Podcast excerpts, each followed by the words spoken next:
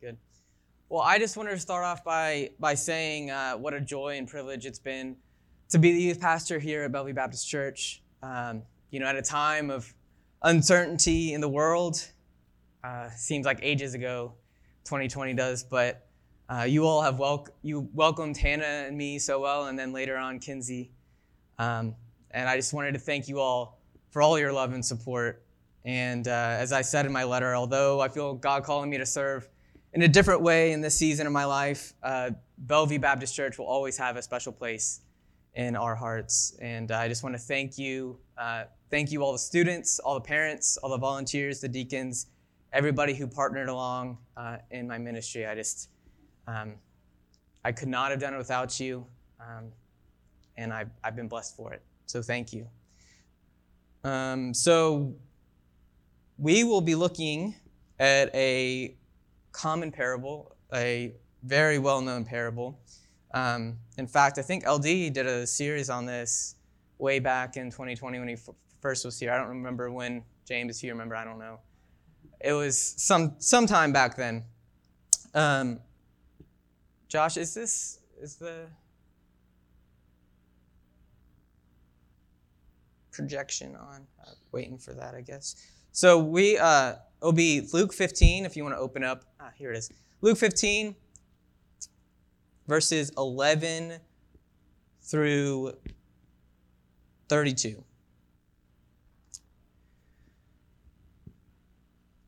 Jesus continued There was a man who had two sons. The younger one said to his father, Father, give me a share of the estate. So he divided his property between them. Not long after that, the younger son got together all he had, set off for a country, and there, a distant country, and there squandered his wealth in wild living. After he had spent everything, there was a severe famine in the whole country, and he began to be in need. So he went and hired himself out to a citizen of that country, who sent him to his fields to feed pigs. He longed to fill his stomach with pods that the pigs were eating, but no one gave him anything. When he came to his senses, he said, How many of my father's hired servants have food to spare? And here I am starving to death. I will set out and go back to my father and say to him, Father, I have sinned against heaven and against you. I am no longer worthy to be called your son. Make me like one of your hired servants. So he got up and went to his father, but while he was still a long way off, his father saw him and was filled with compassion for him. He ran to his son, threw his arms around him, and kissed him. The son said to him, Father, I have sinned against heaven and against you. I'm no longer worthy to be called your son. But the father said to his servants, Quick, bring the best robe and put it on him. Put a ring on his finger and sandals on his feet. Put the fat Bring the fattened calf and kill it. Let's have a feast and celebrate. For the son of mine was dead and is alive again. He was lost and is found. So they began to celebrate. Meanwhile, the older son was in the field. When he came near the house, he heard music and dancing.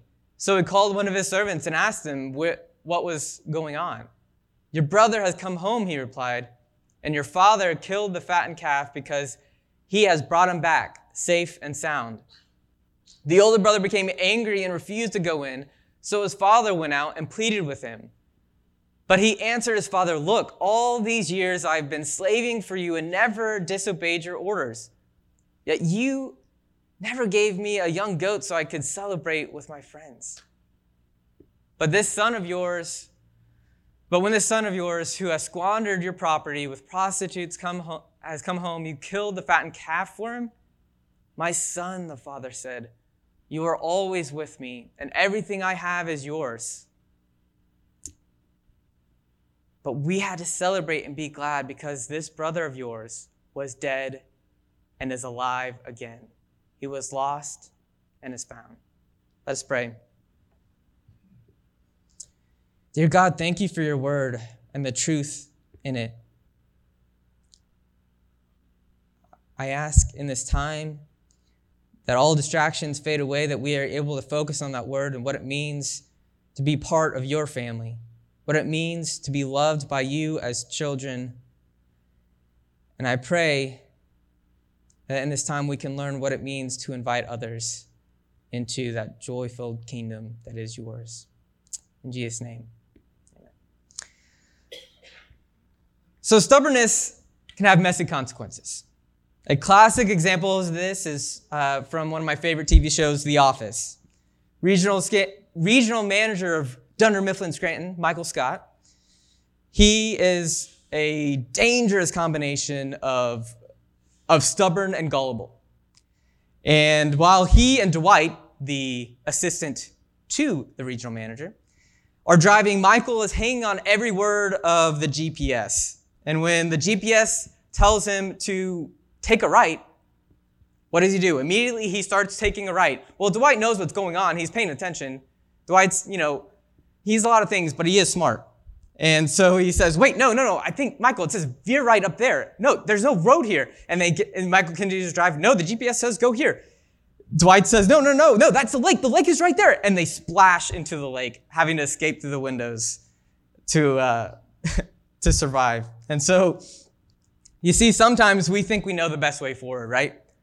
But sometimes we follow the wrong urges, the wrong instincts.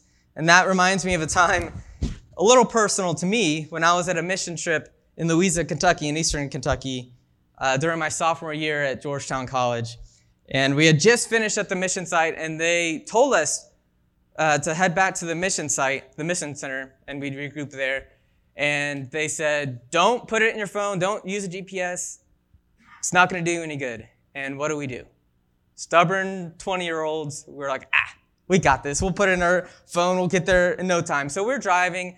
It's taking like 15, 20 minutes, and it was only like a 15 minute drive.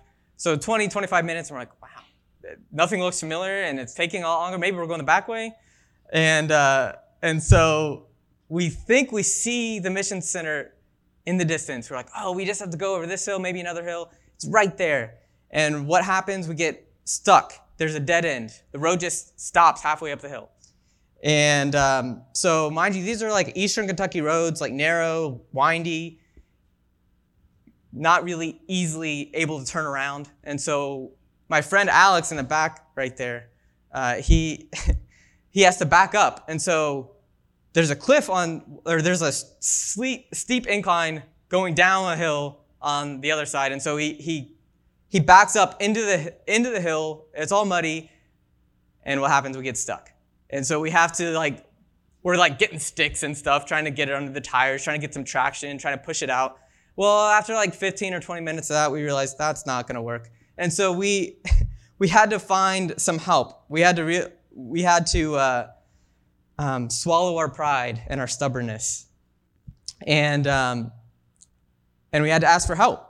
And luckily, we found a, close by neighbor who had a, a pickup truck, and that pickup truck had a picture of Jesus on the back. So we asked them for help, and they were kind and gracious and were able to get, get us out. So, you know, pickup truck with Jesus uh, saved the day on that one, got the little Ford, Ford Taurus out of there. Um, so, stubbornness, all that to say, stubbornness doesn't always leave us stuck in the mud with no cell service in eastern Kentucky or driving into Lake Scranton. But like prodigal sons, our, our personal tendency to stubbornness can lead to bitterness in our lives. You know, both sons in the story, in the parable, they, they had a place to call home. And it's easy for us to see the waywardness of the younger son who leaves home completely, who squanders his father's wealth.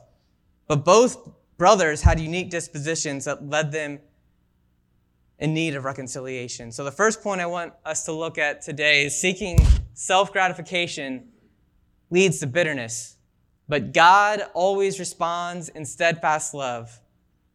Like I said, this parable is one of the most well known out there.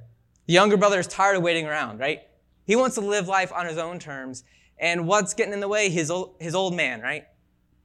If, if he just had his, his inheritance, he could just live life on his own terms with no responsibility, and he thinks he knows what he wants. He suffers from the, the grass is greener syndrome. That, well, my life would just be better if I could do this, this, and this. Maybe we feel that way. If I, I could just have this new job, this different house, this maybe you want new friends, whatever it may be, right? Having this perspective, though, that steals the joy of the present, the gift of the seemingly mundane, of the everyday. But it's been said that you reap what you sow, you get out what you put in. List goes on. The younger brother, though, he knows deep down that what he's going to do, what he wants to do, isn't right. So what does he do? He goes to a distant land, far away enough that he thinks, well, maybe the word won't get back to, to my pops or my family. How often are we like that? Do we mask our actions or try to hide? Or do we attempt to numb the brokenness and pain that we feel inside? Maybe we try to distract ourselves with a busy schedule and full calendars. Or maybe worse, maybe we try to constantly stimulate ourselves. Maybe we, we turn to substances. Maybe the pain will subside, and maybe for a time it does. Wendell Berry talks about the unfortunate reality many people do to mask pain, to not feel it. He says, People use drugs, legal and illegal, because their lives are intolerably painful or dull. They hate their work and find no rest in their leisure. They are estranged, estranged from their families and their neighbors. Goes on to say, We need drugs apparently because we have lost each other.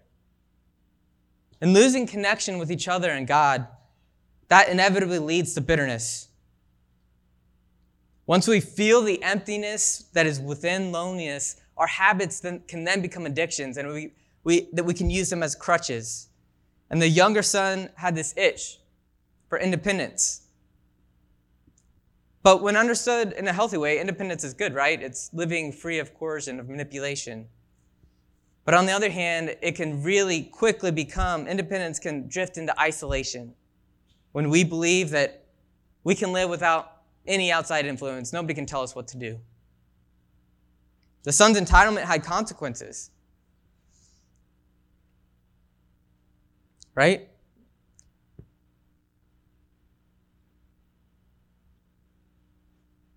He,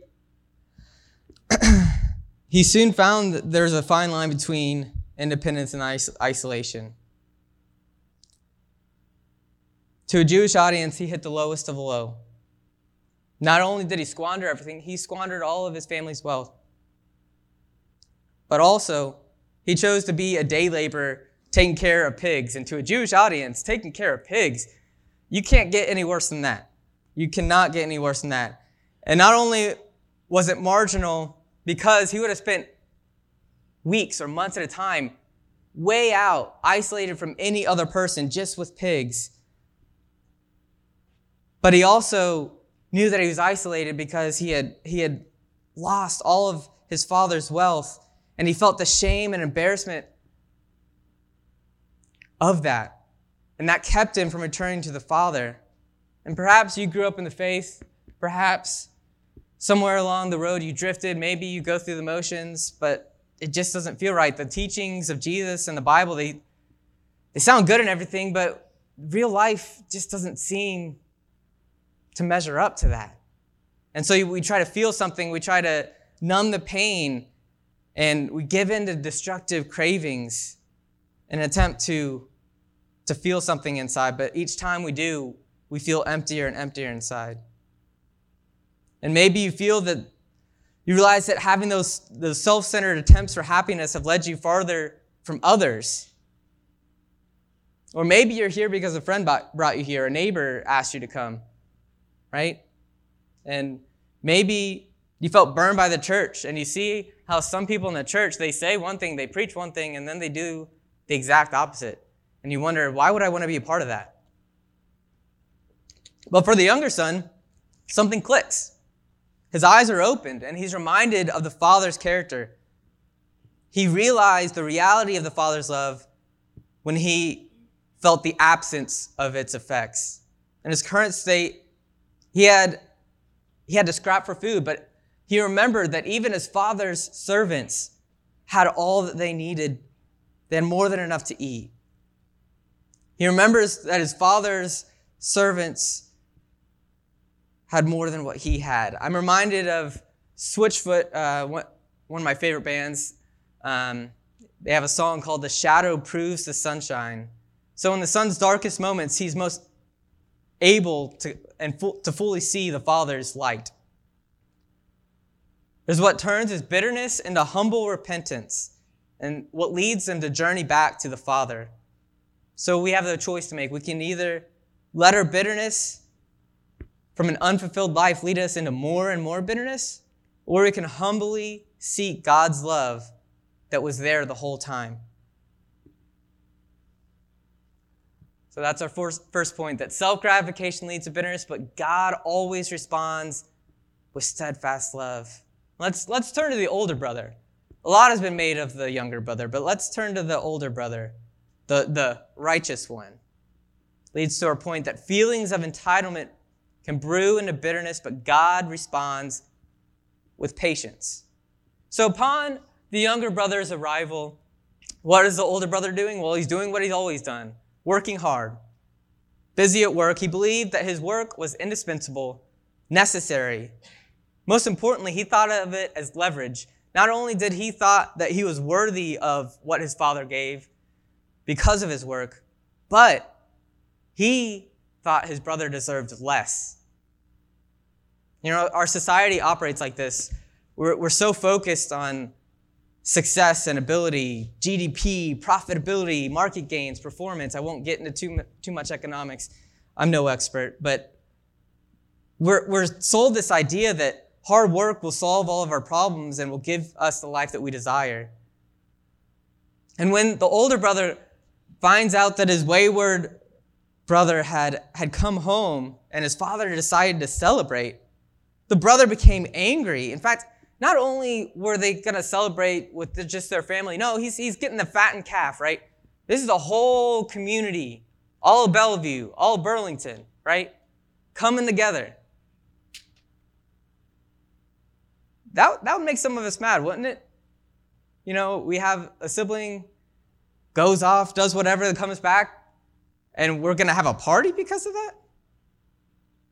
More than that, we see that the individualism in the brother's life, just as the younger brother was driven by, by pride, so was the older brother. He asked the servants about the commotion. He's like, well, maybe this party is for me. Maybe the Father sees all my hard work and is uh, going to throw me a little party.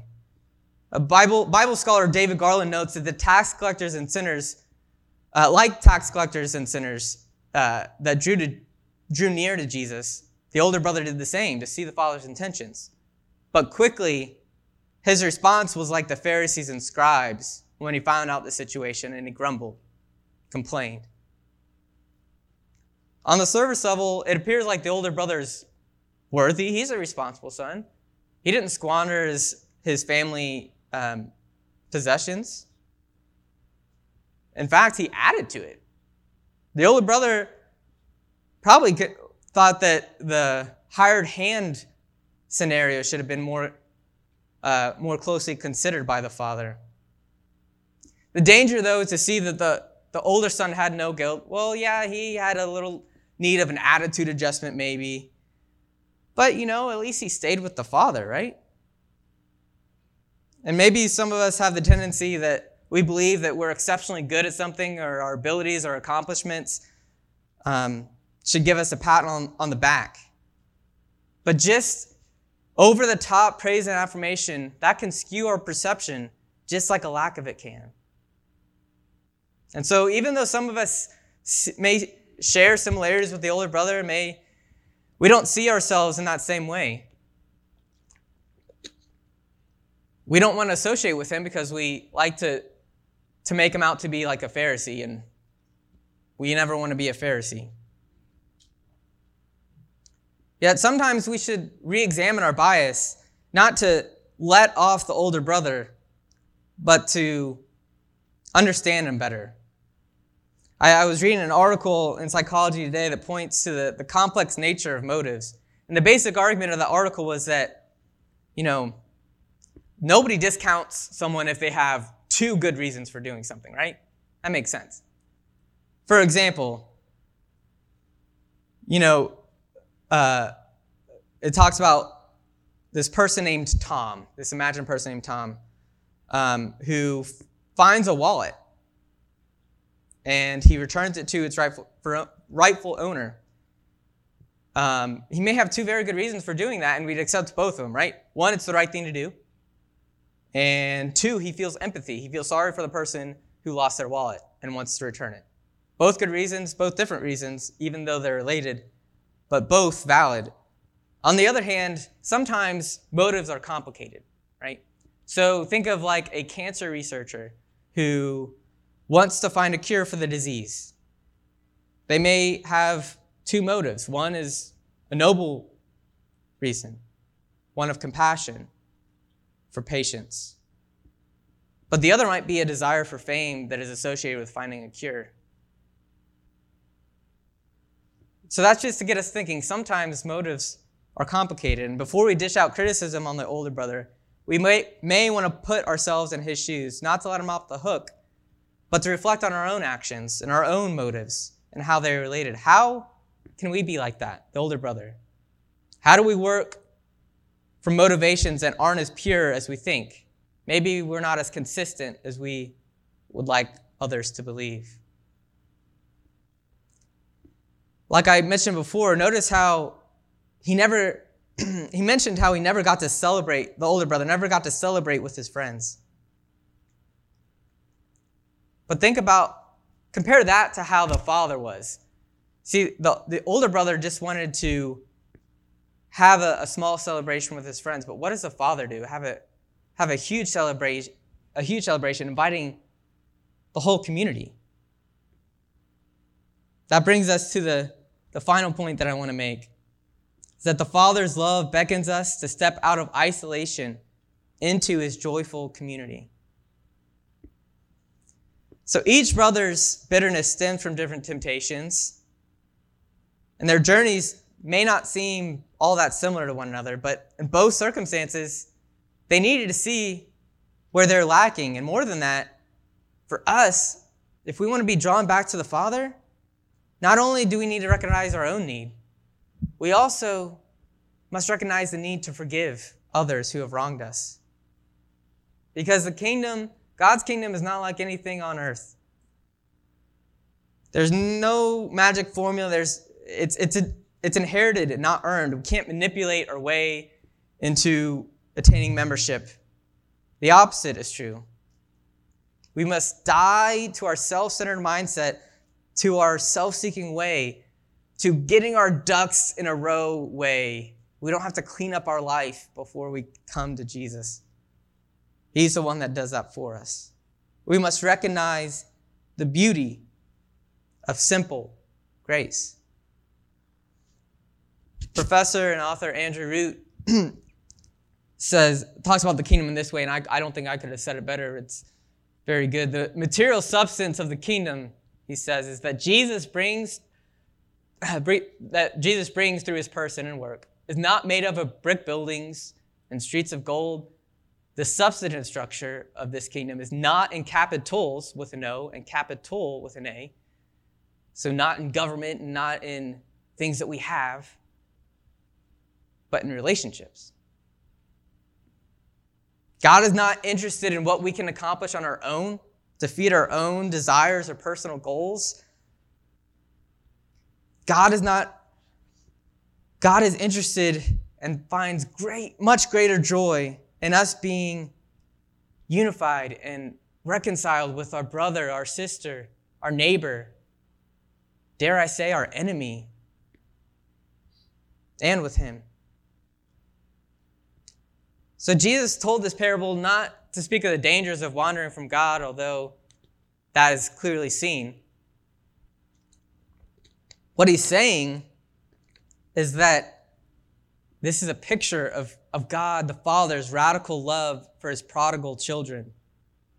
Rather than being cherished for what they did or did not do, the Father was moved to great joy because they were, because they are his family.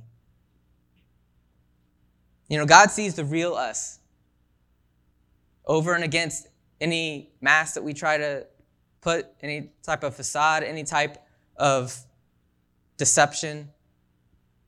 or any lies that we believe. In the words of, Brennan Manning, the author of the Ragamuffin Gospel, he says, Grace calls out. Now, this is going to sound depressing at first, but hang in there. It's, it's not going to be depressing for the whole time. Grace calls out, You are not just a disillusioned old man who may die soon, a middle aged woman stuck in a job and desperately wanting to get out, a young person feeling the fire in their belly grow cold. You may be insecure, inadequate, mistaken or pot-bellied. Death, panic, depression, and disillusionment may be near you. Whew, tired of just reading that, right?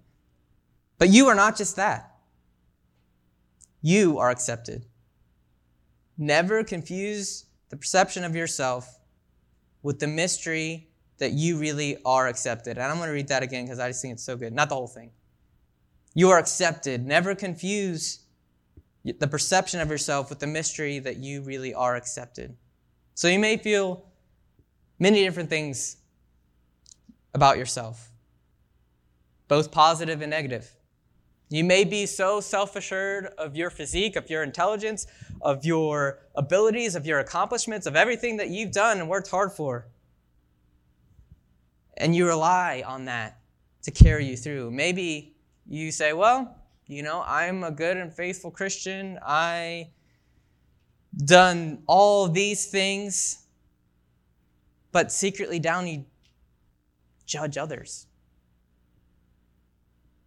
And maybe you don't think that you need as much forgiveness as somebody else does. Maybe you scoff and stick your nose up at those who don't have it as together as you do. Or maybe you're on the other end. Maybe you find yourself self riddled with self-doubt, with second guesses, and worries that you can't ever measure up to others, let alone God. Maybe you believe that you're not worthy of love of un, the unconditional love of the Father. But the Christian way, the way of Jesus, is never thinking too highly or too lowly of ourselves. So whether we're teetering on the brink of arrogance or struggling to believe that we're worthy of any good gift, the Father is there to call us back home, to be part of the family, to be part of the joy of authentic community. We can arrive at bitterness from different circumstances, but God's pursuit of us is unrelenting. The Father's love invites us home and calls us to accept our place in His joy filled kingdom. You know, each one of us has the choice to either wander in isolation and bitterness or to join in His joyous kingdom party. Now, I know which one I want to be a part of. Once you join, let's pray.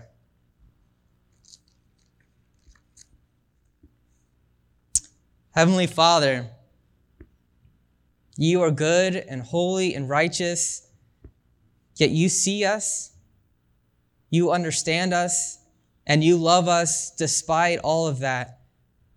You have greater plans than what we have for ourselves, and you've invited us to a joy filled kingdom where we trade personal gain, accomplishments, arrogance for a life of service. And your kingdom uplifts those who feel far removed from your love. May we have eyes to see where we've missed your unfathomable grace and your tireless love. Forgive us losing sight of who you really made us to be. And soften our hearts to forgive and invite others to that kingdom celebration that you have for us. In Jesus' name, amen. Well, at this time, um, if you have a decision to make, if you want to come up and pray, if you want to join Bellevue Baptist Church, if you want to accept Jesus into your heart, to join in that joy filled kingdom, or maybe um, you just want someone to pray for you, I, we welcome you to come up as we stand and sing.